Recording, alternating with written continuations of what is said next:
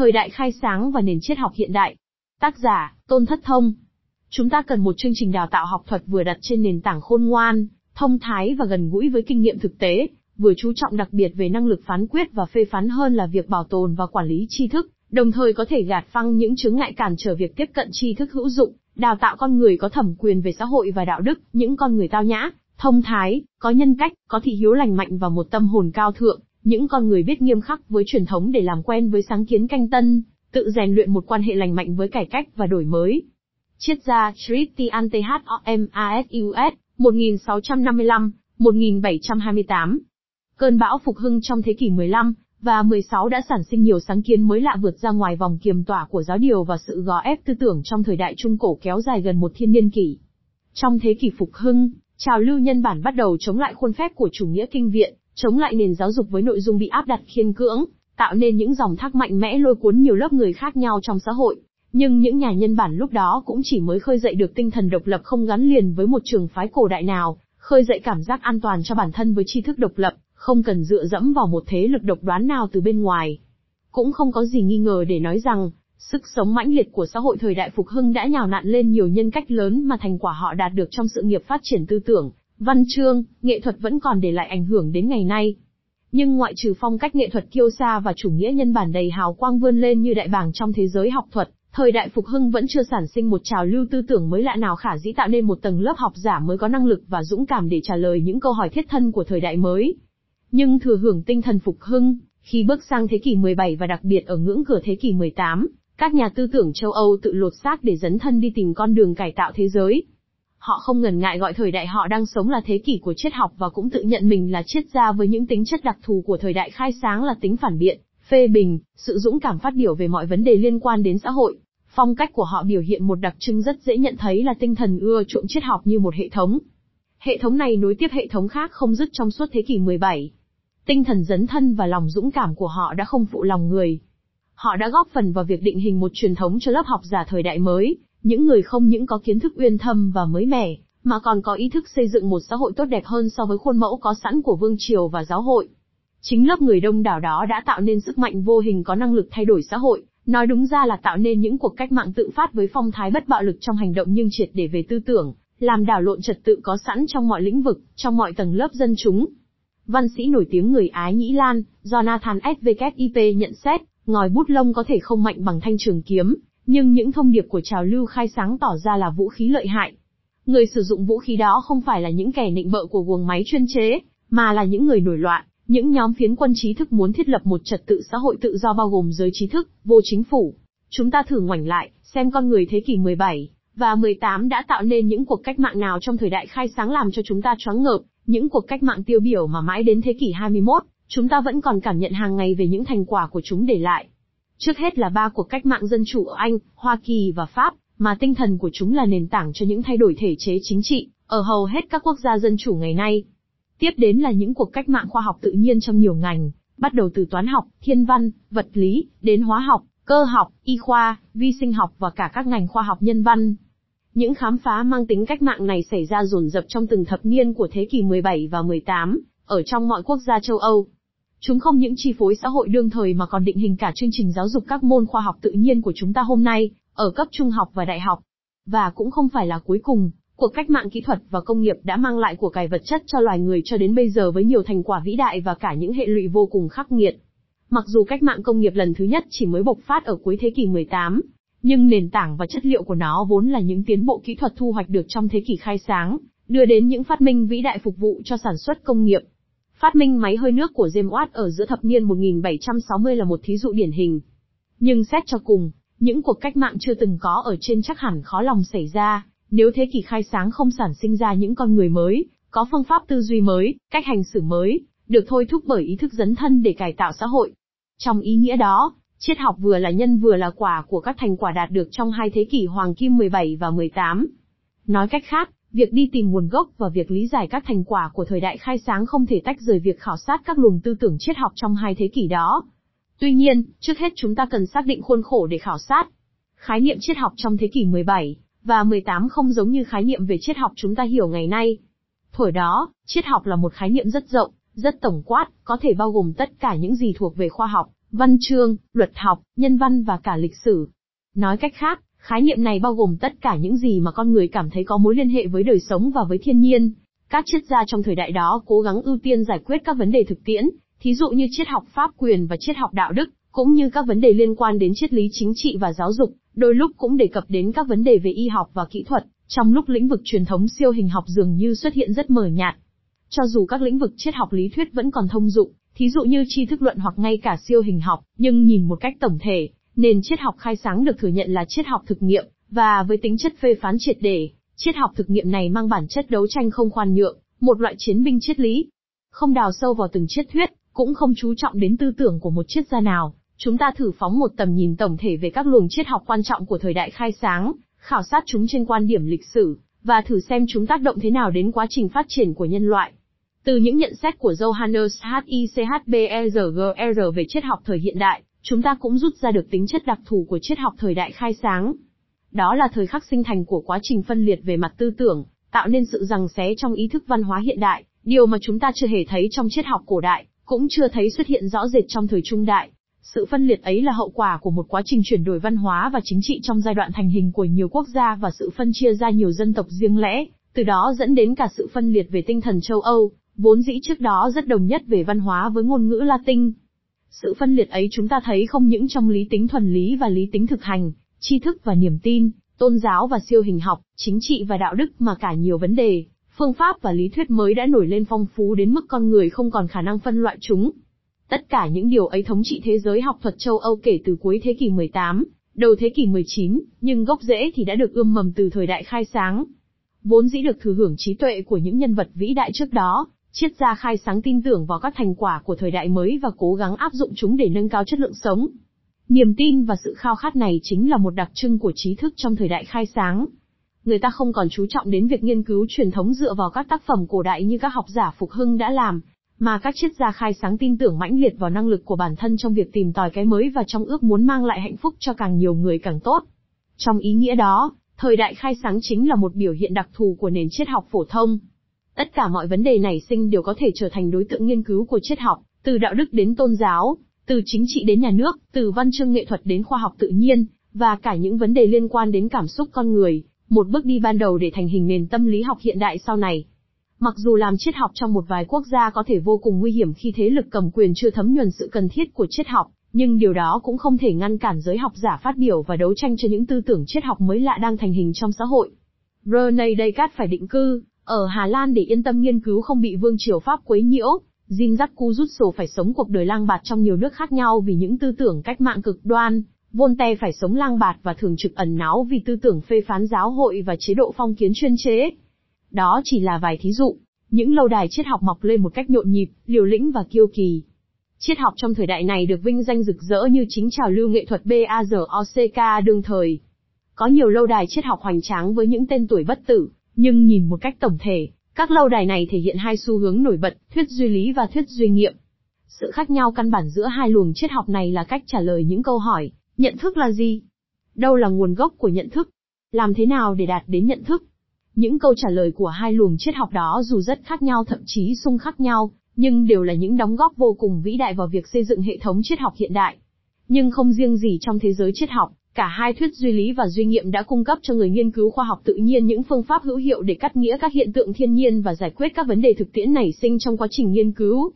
Đó là phương pháp diễn dịch vốn có nguồn gốc từ thuyết duy lý và phương pháp quy nạp vốn là nhân cũng là quả của những luận cứ căn bản của thuyết duy nghiệm. Thuyết duy lý chủ yếu được quảng bá rộng rãi ở các nước trên lục địa, trong lúc thuyết duy nghiệm thì phát xuất và được phổ biến mạnh ở đảo quốc Anh.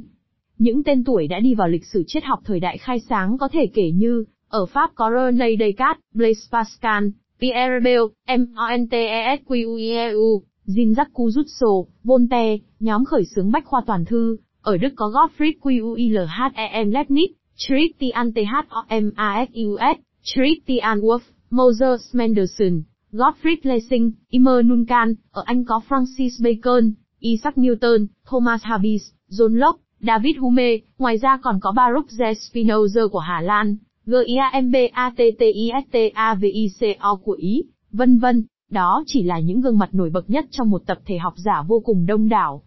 Mặc dù kể từ giữa thế kỷ 18, nhiều luồng triết học khác nhau ra đời được giới học giả nồng nhiệt đón nhận, vì chúng gần gũi với cuộc đời thế tục và những biến chuyển trong xã hội đương thời, nhưng thuyết duy lý và duy nghiệm vẫn tiếp tục giữ địa vị sáng ngời trong thế giới triết học cận đại. Thuyết duy lý Nói về thuyết duy lý, trước hết phải đề cập đến René Descartes. Ông là người đầu tiên làm một cuộc thử nghiệm táo bạo, muốn đạt đến nhận thức chỉ bằng phương tiện duy nhất là tư duy. Điều này dù mới được Descartes bắt đầu trong những thập niên đầu của thế kỷ 17, nhưng nó đã dẫn đến tình trạng đột phá của sự trưởng thành, vào cuối thế kỷ đó và đã thâm nhập vào mọi lĩnh vực trong đời sống văn hóa, chứ không riêng gì trong phạm vi triết học. Cũng nhờ đây cát mà toàn bộ nhận thức của con người từ đây bắt đầu dựa vào một nền tảng mới, đó là lý tính. Trong bối cảnh lịch sử ấy, ông xứng đáng được xem là vị tổ phụ của thuyết duy lý. Sau đây cát, bóng tối dần dần bị đẩy lùi. Bóng tối đó chính là sự thống trị tinh thần một cách phi lý của giáo hội, là chủ nghĩa giáo điều và sự mù quáng trong trong hệ thống giáo dục, là sự mù quáng tin vào những ý tưởng vô căn cứ cũng như định kiến trong triết học, là sự thống trị bất công về mặt chính trị của hệ thống quân chủ chuyên chế vốn dĩ được khoác áo ân sủng của thượng đế. Thành quả đó đã có sự tham gia vô cùng tích cực của thuyết duy lý nói chung và các công trình triết học của Descartes nói riêng.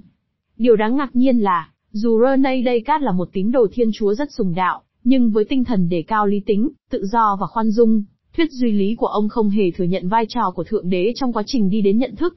René Descartes, cũng như nhiều nhà duy lý tiếng tăm khác như Leibniz hoặc Spinoza, không chỉ là triết gia mà còn là nhà toán học vốn bị lôi cuốn bởi sự chính xác, rõ ràng và chắc chắn.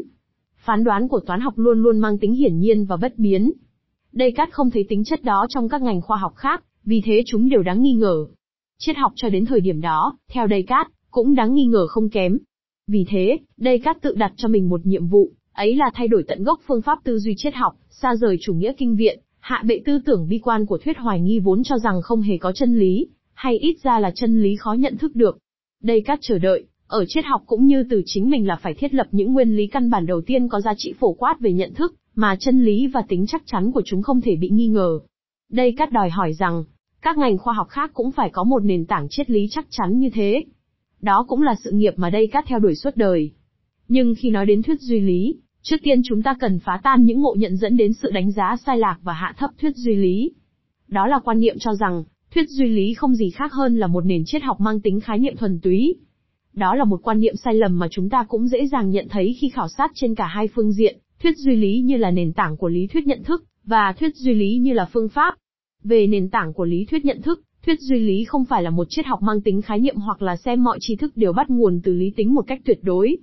Điều này chúng ta có thể thấy rõ trong các tác phẩm của Descartes. Ông cho rằng, kinh nghiệm cũng là một yếu tố cần xét đến để đạt đến nhận thức. Ông công kích cả những triết gia duy lý vốn xem chân lý có nguồn gốc từ tâm trí riêng của họ.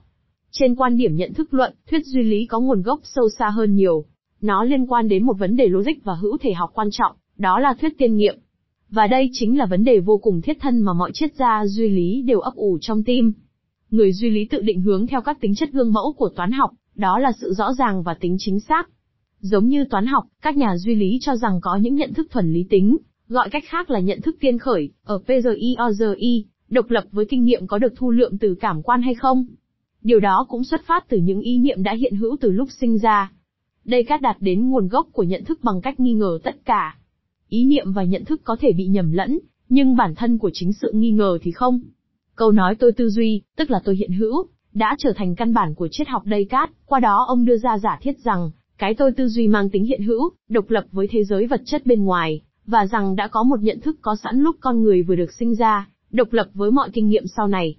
Ngoài ra, cái tôi tư duy còn mang một giá trị lịch sử khác, nhận thức của con người không còn phụ thuộc vào sự sắp đặt của Thượng Đế, mà chỉ phụ thuộc vào tư duy của chính bản thân mình.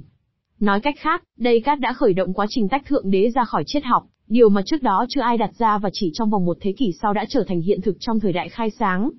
Thuyết duy lý là luồng triết học có ảnh hưởng lớn nhất tại châu Âu trong thế kỷ 17. Những đại biểu tiên phong và sáng giá nhất của thuyết duy lý trước hết tất nhiên là René Descartes người Pháp, kế đó là Quilhem Leibniz người Đức và Baruch Spinoza người Hà Lan. Ngoài ra có thể kể thêm Thomas Hobbes, mặc dù đặc trưng của triết học Habis nổi bật hơn ở thuyết duy nghiệm.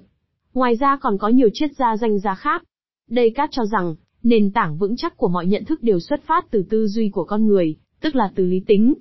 Và đó chính là cội nguồn, là nơi sinh thành của thuyết duy lý. Đồng thời, với sự giải thoát ra khỏi sự ràng buộc với Thượng Đế mà con người cảm thấy không cần sự có mặt của Ngài, thuyết duy lý cũng ghi dấu bước khởi đầu của triết học hiện đại, xác định một vị trí không thể nhầm lẫn của triết học trong tương quan với thần học. Vì thế, đây cát không chỉ là người khai sinh ra thuyết duy lý, mà còn xứng đáng được gọi là vị tổ phụ của phương pháp tư duy hiện đại. Những triết gia duy lý có niềm tin vững chắc rằng, nhận thức về chân lý trong thế giới thực không phải được chắt lọc từ kinh nghiệm, cũng không đặt nền tảng trên tri giác thu nhận được khi làm công việc nghiên cứu thiên nhiên, mà nhận thức về chân lý chỉ xuất phát duy nhất từ lý tính. Vì thế mới có tên ratio lý dầm để chỉ thuyết duy lý. Thuật ngữ đó vốn có nguồn gốc từ tiếng La, tinh ratio, tức là lý tính. Theo các triết gia duy lý, nhận thức trong thế giới thực mang tính cấu trúc rất hợp lý, vì thế chúng cũng dễ dàng được khám phá bởi lý tính, hoặc chí ít là những điều cơ bản nhất của nhận thức để từ đó, những điều khác cũng được soi sáng nhờ việc sử dụng những nguyên lý chặt chẽ như các nhà toán học vẫn thường làm. Nói cách khác, người duy lý có niềm tin tuyệt đối vào lý tính con người như là gốc rễ của nhận thức. Đó chính là đặc trưng của các triết gia duy lý. Triết gia Baruch Spinoza còn phát biểu cực đoan hơn, rằng phương pháp tư duy chặt chẽ của toán học và sự gắn chặt vào lý tính là con đường duy nhất để đạt đến sự nhận thức. Học giả đa ngành GOTPHGILE Penit sử dụng một mô hình cụ thể trong đời sống để lý giải sự liên hệ giữa lý tính và nhận thức. Mô hình đó là ngôn ngữ, vốn được thành hình bằng sự phối hợp chặt chẽ giữa các chữ cái và văn phạm. Sự nối kết các chữ cái lại với nhau thông qua những quy ước nhất định sẽ tạo nên từ ngữ, thuật ngữ, câu kéo mà khi liên kết với nhau, chúng có thể diễn đạt tất cả những gì tồn tại trong ý thức con người. Bằng cách làm tương tự, tất yếu chúng ta có thể sử dụng các chữ cái như là nguyên tố, kết hợp với văn phạm như các quy ước liên kết để biên soạn toàn bộ tri thức đang hiện hữu và có thể sẽ hiện hữu. Nếu có một ngộ nhận nào đó sau này về mặt triết học, thì đó cũng chỉ là những sự cố nhỏ có thể được điều chỉnh dễ dàng. Người theo thuyết duy lý sử dụng một lộ trình thống nhất để tiến đến sự nhận thức. Trước hết, lý tính phát hiện những quy luật tổng quát mang tính trường tồn bất biến, rồi từ đó chỉ cần thông qua suy luận, con người có thể nhận thức các trường hợp riêng lẻ. Điều này rất dễ dàng được các nhà toán học hưởng ứng. Thí dụ, chỉ cần hiểu những nguyên lý hoạt động của bảng cửu trương, người ta có thể suy đoán kết quả của các phép nhân riêng lẻ như 2 x 2 bằng 4, 13 x 5 bằng 65, đó cũng chính là phương pháp diễn dịch được sử dụng rộng rãi trong khoa học tự nhiên, đặc biệt trong ngành toán học. Nói cách khác, triết học duy lý đã cung cấp phương pháp luận cho khoa học tự nhiên, và ngược lại, khoa học trong một mức độ nào đó cũng có thể trở thành công cụ để kiểm chứng các biện giải triết học. Điều làm cho giới học giả phàn nàn là, thuyết duy lý vẫn còn ít nhiều liên hệ nguồn gốc với truyền thống, vẫn mang âm hưởng của chủ nghĩa kinh viện, vẫn chấp nhận ảnh hưởng của siêu hình học lên nền tảng lý luận. Ngoài ra, những người duy lý bị phê phán là cuồng tín với lý tính, Họ quá đề cao sức mạnh của lý tính trong các lĩnh vực lý thuyết cũng như thực hành, trong lúc hạ thấp vai trò của kinh nghiệm và lịch sử. Người duy lý thì phản bác lại và cho rằng, những sai lầm xảy ra có thể tránh được, nếu lý tính được sử dụng cương quyết hơn và nhiều hơn, chứ không phải là ít hơn. Kỷ nguyên của thuyết duy lý kéo dài trên dưới một thế kỷ.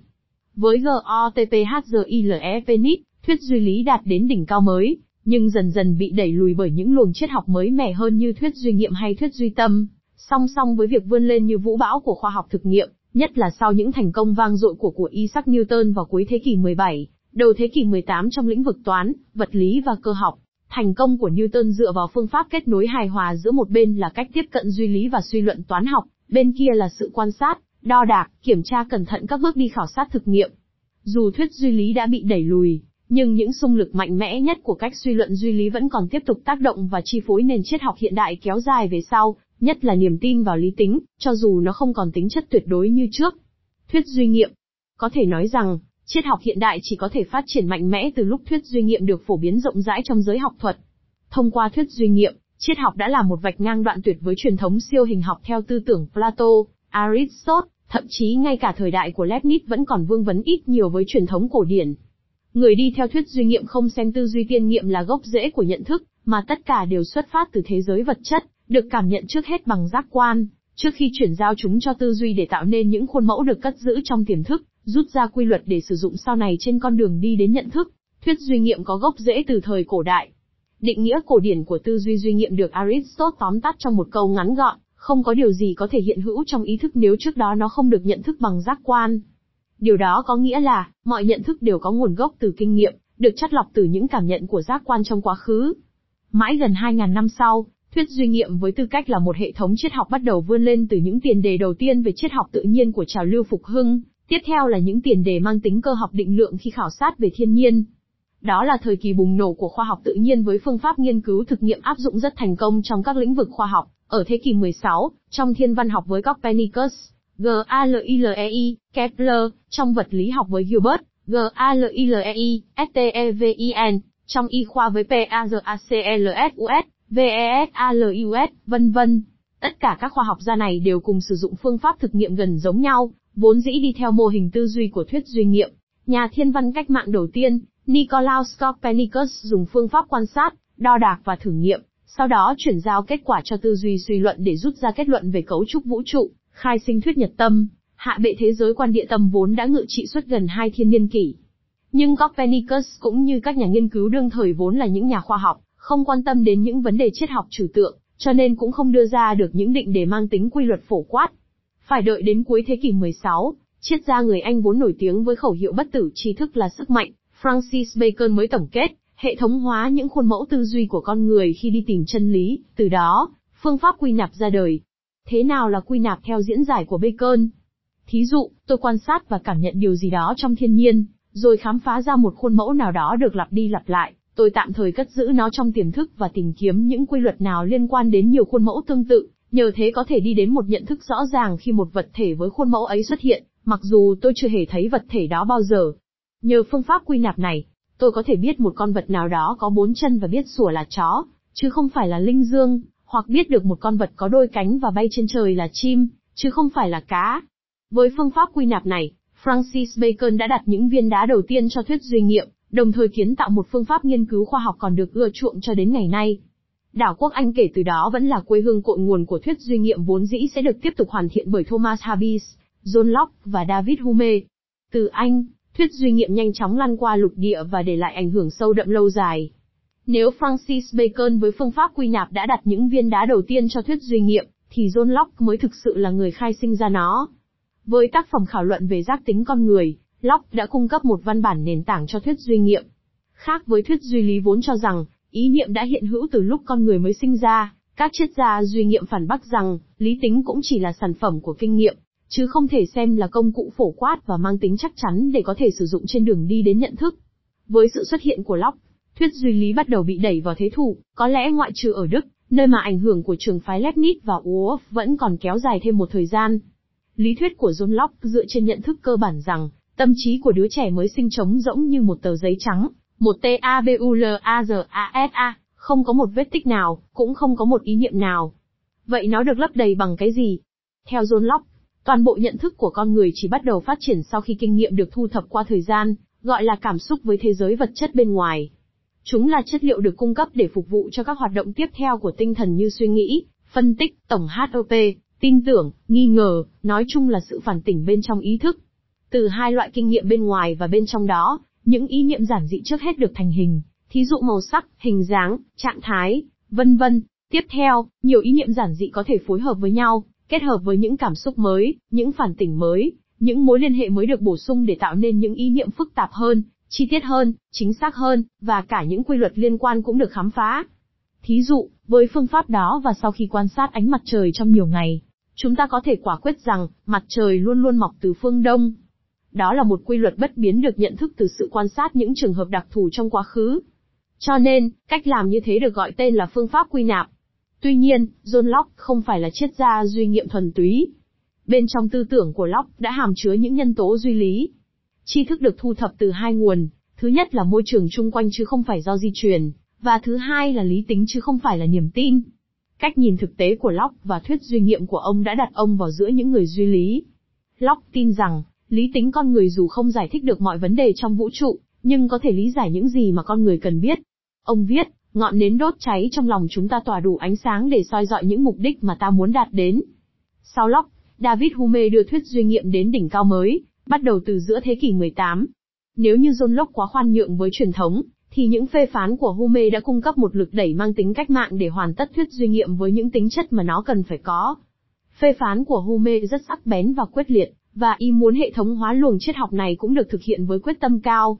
Hume không ngần ngại gọi siêu hình học là một công trình xảo quyệt, luôn núp bóng sau những lùm cây tối tăm để sẵn sàng xông ra áp đảo tinh thần con người bằng định kiến và nỗi sợ hãi tôn giáo.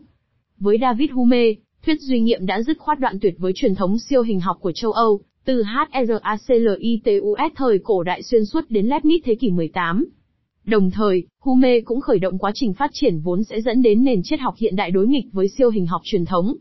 Tuy nhiên cũng cần lưu ý rằng, qua lối phê phán cực đoan đối với siêu hình học truyền thống, Hume đã mang lại không ít phiền toái cho thuyết duy nghiệm và cho chính bản thân ông sau này. Công trạng của Hume không chỉ là vạch một làn danh rõ rệt với siêu hình học cổ điển, mà điều quan trọng là ông đã hoàn tất và hệ thống hóa triết học duy nghiệm bằng cách tương đối hóa các biện giải cơ bản, tránh cho việc thuyết duy nghiệm có thể rơi vào ngõ bí khi phải đối mặt với các vấn đề phi thực nghiệm. Tiền đề này đã được John Locke nêu lên một cách tổng quát, nhưng chính Hume là người hoàn tất, hệ thống hóa và tích hợp nó vào thuyết duy nghiệm. Điều này xuất phát từ thuyết hoài nghi chừng mực của Hume mà tự bản chất là khác với thuyết hoài nghi quá đáng, cổ đại theo nghĩa của chủ nghĩa hoài nghi của Pyrrho. Theo Hume, mỗi một bằng chứng vốn dĩ có thể dẫn người ta đến nhận thức đều hàm chứa một khả năng là nó sai lạc hoặc dễ nhầm lẫn. Với David Hume, chỉ còn có con người, và nhận thức của họ là một cái gì đó giống như một bức tranh. Thuyết hoài nghi nêu lên giả thiết rằng, cảm nhận đã mong đợi của chúng ta vốn dĩ có thể xảy đến, nhưng cũng không có gì là chắc chắn để biết trước. Vấn đề là, không có điều gì có thể chứng minh được, do đó đối với Hume, tất cả các khoa học thực tế và đặc biệt là khoa học tự nhiên cũng giống như một sự tin tưởng. Ở đây không có một sự diễn đạt rõ ràng nào như trong quan điểm lý tính, mà cùng lắm là những biện giải vốn chỉ có giá trị xác suất. Nếu mặt trời đã mọc ở phương Đông suốt cả tháng, thì cũng không thể đoan chắc rằng ngày mai nó không mọc ở phương Tây.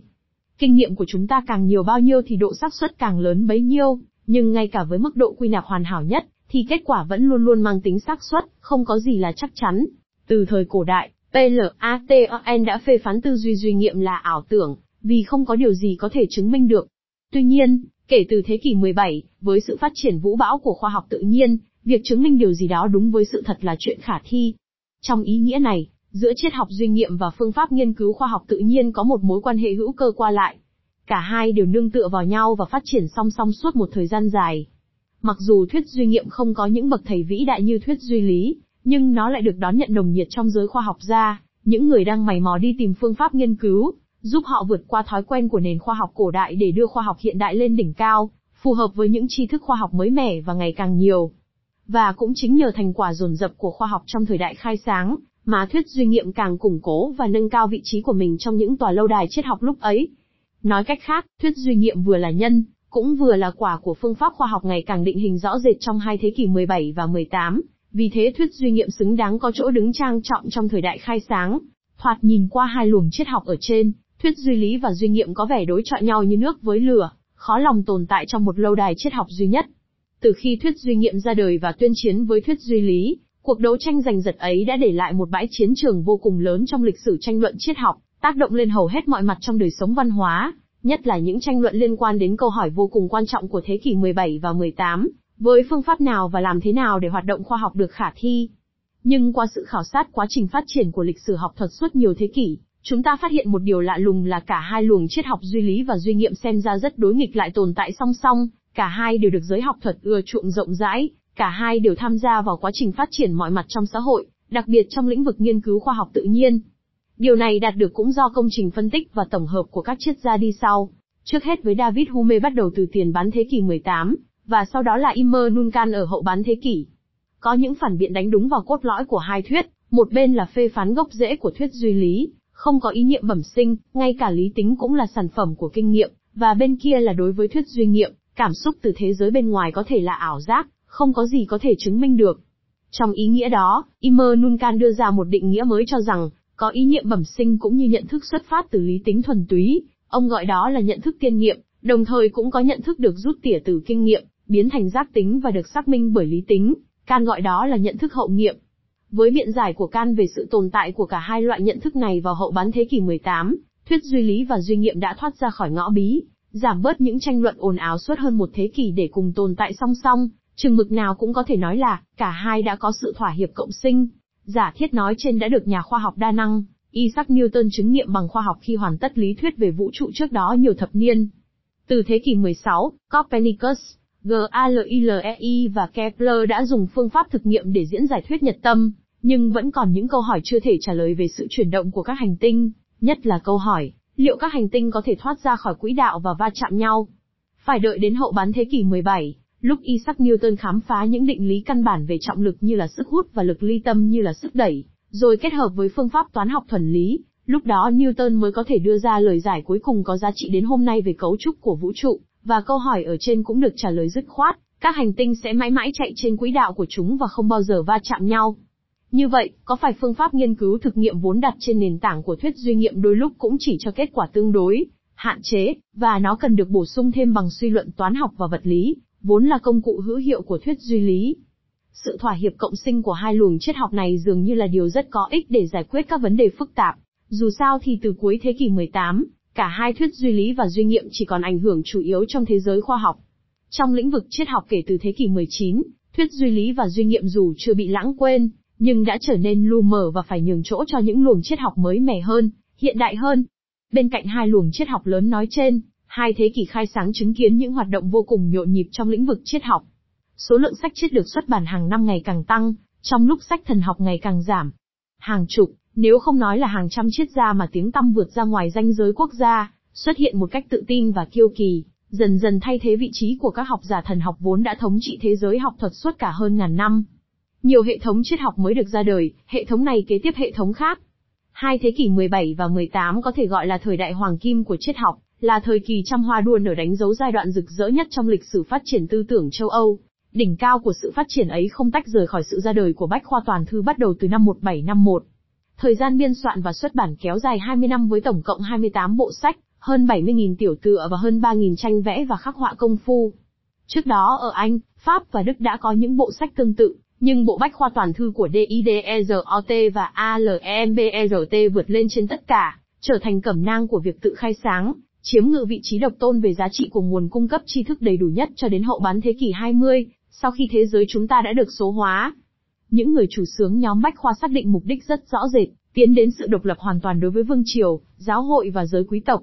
DIDEROT viết trong lời nói đầu tập Y, chúng tôi muốn đưa toàn bộ tri thức loài người đến tay mọi người, vì tri thức làm cho con người độc lập hơn, tạo nên sức đề kháng chống lại thành kiến, mê tín và ngu muội, và sau cùng tri thức làm cho con người có năng lực lãnh đạo quốc gia. Lý tưởng của các học giả bách khoa là kịp thời nắm lấy cơ hội để trở thành lực lượng lãnh đạo về học thuật, không phải để phục vụ cho một tầng lớp độc giả giới hạn nào đó, mà để phổ biến tri thức đến tận tay mọi người, trong mọi lĩnh vực, từ triết học, văn chương nghệ thuật, khoa học và các ngành nghề trong xã hội. Một đặc trưng khác của triết học thời đại khai sáng là sự cố gắng diễn đạt tư tưởng triết học bằng phong cách phi hàn lâm.